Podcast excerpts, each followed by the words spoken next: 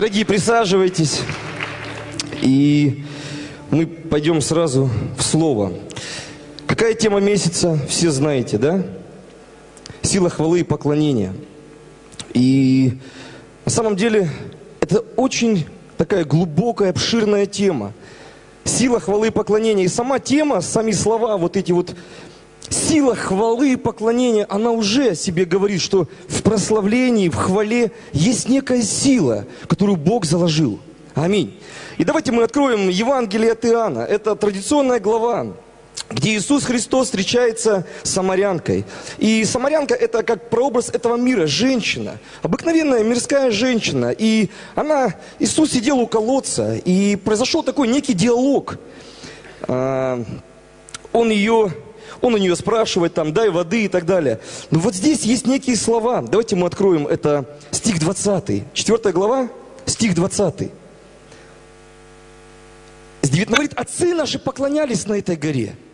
Она другими словами говорит, о чем ты мне говоришь?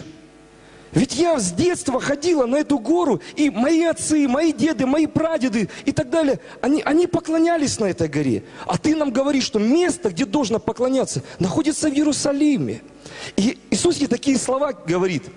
Поверь мне, что наступает время, когда и не на горе сей, и не в Иерусалиме будете поклоняться Отцу. И вообще он такие слова кидает ей. Он вообще говорит, да вы не знаете, я что-то не то делаю. Вроде бы я ходил в церковь, вроде бы я делал все, что мне говорили мои родители. Я все делал, но я не удовлетворен был своей жизнью. И мы видим здесь в Евангелии от Иоанна, что она, у нее было там семь мужей. Отойди от меня, сатана, ибо написано, Господу Богу твоему поклоняйся, и Ему одному служи. Аминь. Господу Богу одному поклоняйся, и Ему одному служи. Знаете, с того момента, когда я начал ходить в церковь, моя жизнь полностью изменилась. Сегодня мои родственники мне звонят, говорят, Виталий, ты непредсказуемый человек. Знаете, и я, я говорю, послушайте, это не я такой. Ну, они, может, этого не понимают. Они думают, что это я такой. Но я реально отдаю отчет тому, что Бог сегодня в моей жизни.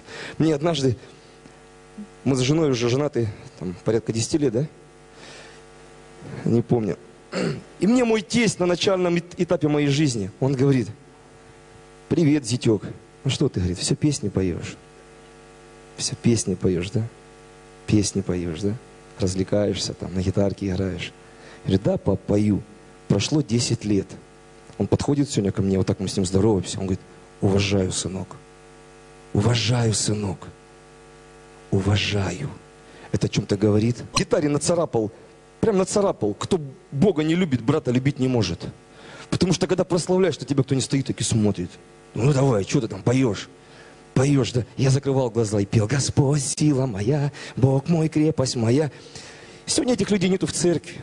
Это плохо, конечно. Но я не говорю, что так надо. Но Бог благословляет мою семью, мой дом. Аминь или не аминь. Вторая книга царств, шестая глава. Вторая книга Царств, шестая глава. Перестал внимание обращать. Мы на этом акцентируемся на репетиции. Но здесь это не время, когда мы показываем себя. Здесь это место, где мы выражаем всю свою любовь к Богу. Когда мы поднимаем свои руки, мы говорим, мы поклоняемся Тебе. Мы восхваляем Тебя, мы благодарим Тебя. Мы превозносим Тебя. Мы все делаем, чтобы Божье имя на этом месте, оно было превознесено. И здесь написано, что когда входил ковчег в дом Господень, Давид, Милхола, дочь Саула, она уничижила его в своем сердце. Почему? Потому что дальше написано, что царь и принесли ковчег Господень и поставили его на своем месте посреди скинии. И, извините, стих знаю, что эти люди, они в тайной комнате еще молятся. Они в тайной комнате. Меня вообще однажды назвали, что я радиовитос. Я постоянно везде пою. Я езжу в машине, я пою. Для кого-то это просто пою, а я прославляю. Я говорю, Господь, как велик, пой со мной велик. Я пою Ему, я пою. Знаете, чтобы не думать о дурном, чтобы не думать о плохом. Когда приходят в твою жизнь мысли плохие, я начинаю прославлять Бога. Начинаю молиться, молиться, молиться, молиться, молиться. Аминь. Милхол написано, она уничижила его в своем сердце. Она посмотрела, и здесь она такие слова сказала, что смотрела в окно и, увидев царя Давида, скачущего и пляшущего пред Господом, уничижила в сердце своем. Очень долго переживал в своем сердце, никому не показывав это. Это иногда было так тяжело поднять свои руки, сказать, Господи, ну почему это Ты? Но я понимал, что она ушла в вечность, что все хорошо, что надо жить дальше, у меня дети и так далее и тому подобное. Аминь. В 16 главе книги Деяний, мы не будем ее открывать, сила хвалы. Написано, что когда апостол Павел, они были заключены в темнице. И они сидели в темнице, и написано, до полуночи скорый при, э, помощник в моих бедах. Кто-нибудь пел такие слова? И вот здесь резко у него, мы видим стих номер 6. Он тут же, Давид пишет, говорит, цепи, а, пятый стих, объяли меня муки смертные, и потоки беззакония устрашили меня. Цепи ада облегли меня, и сети смерти опутали меня. Знаете, если бы меня сейчас заставили бы написать самый трудный день в моей жизни, чтобы я его выразил именно в письменной форме, я бы таких слов никогда бы не написал бы. Объяли меня муки смертные, потоки беззакония устрашили меня, цепи ада облегли меня. Это что ж происходило в его сердце? Тут мы видим, он поет, ему радуется, все у него хорошо, а тут резко он пишет, что все.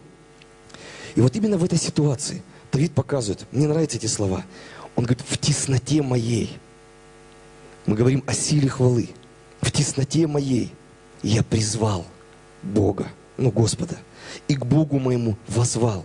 Скажите мне, чем-нибудь от... начинай вопиять к Нему. Написано, Бог не... Написано, что Его ухо, оно не ослабело, чтобы слышать молитвы детей своих. Аминь. И написано, потряслась и всколебалась земля. Дрогнули и подвиглись основания. Бог слышит вопиющих к Нему день и ночь. Псалом 50 когда Давид, он согрешает. Это сердце Давида. Бог ищет поклонников в духе и в истине. Бог ищет таких поклонников, чтобы вот такие сердца у нас были. Даже когда ты оступился, когда что-то ты сделал в своей жизни, ты поднимал к Нему свои руки. И ты говорил Ему, только Духа Твоего Святого не отними от меня. Верни мне радость, веселье. И дальше он молится – возврати мне радость спасения Твоего, Духом Владычественным утверди меня. И потом написано уже, как, еван... как евангелизация. Он, я научу беззаконников путям Твоим. Я буду всем рассказывать о Тебе. Я буду всем о Тебе рассказывать. Если твое сердце охладело, если твое сердце сегодня, ты испытываешь что-то, ну, ты приходишь, может быть, в церковь, и ты, что-то не хватает тебе – какого-то прорыва в жизни не хватает. Ты охлад, просто охладел. Я не говорю, что это нормально, но это бывает с каждым человеком. Или может ты думаешь, да, оно само пройдет, это состояние сердца. Однажды я молился в тайной комнате. Просто что-то вот молился. Такое было состояние сердца. Просто молился. Знаешь, не в огне молился, просто молился. Просто такие слова у меня родились. Ты обещал, что не оставишь. Мой крик души услышишь, вновь зову тебя. Когда мне трудно, утешает любовь. Знаешь, когда тебе трудно, то любовь Божья, она может твое сердце утешить. Неважно, где ты находишься. Люди говорят, и когда мне молиться, на работе, там, на, в метро или еще что-нибудь. Иисус сказал, настанет время, когда мы не будем молиться только в церкви. Ты можешь молиться везде, где бы это ни было. Ты можешь молиться на работе, в метро, где угодно. Просто закрой свои глаза, включи какое-то поклонение и просто внутри молись. Внутри. Бог будет, менять твое сердце. Бог будет изменять твое сердце. Что-то будет происходить с твоим сердцем. Это не просто музыка, это не просто, когда мы здесь поем. Музыка, она всего лишь помогает нам. Библия говорит, входите во врата его со словословием, славьте его, благословляйте. Когда написано с тимпанами, с гуслями, с, рад, с барабанами там, ну, мы славим, мы хвалим, мы благодарим Его. Господь, говорим спасибо Тебе, восклицаем, кричим. В этот момент Бог наклоняет свои небеса, приходит и что-то делает с нашими сердцами. Мы Его не видим. Но проходят годы, так оборачиваешься назад, И думаешь, вау,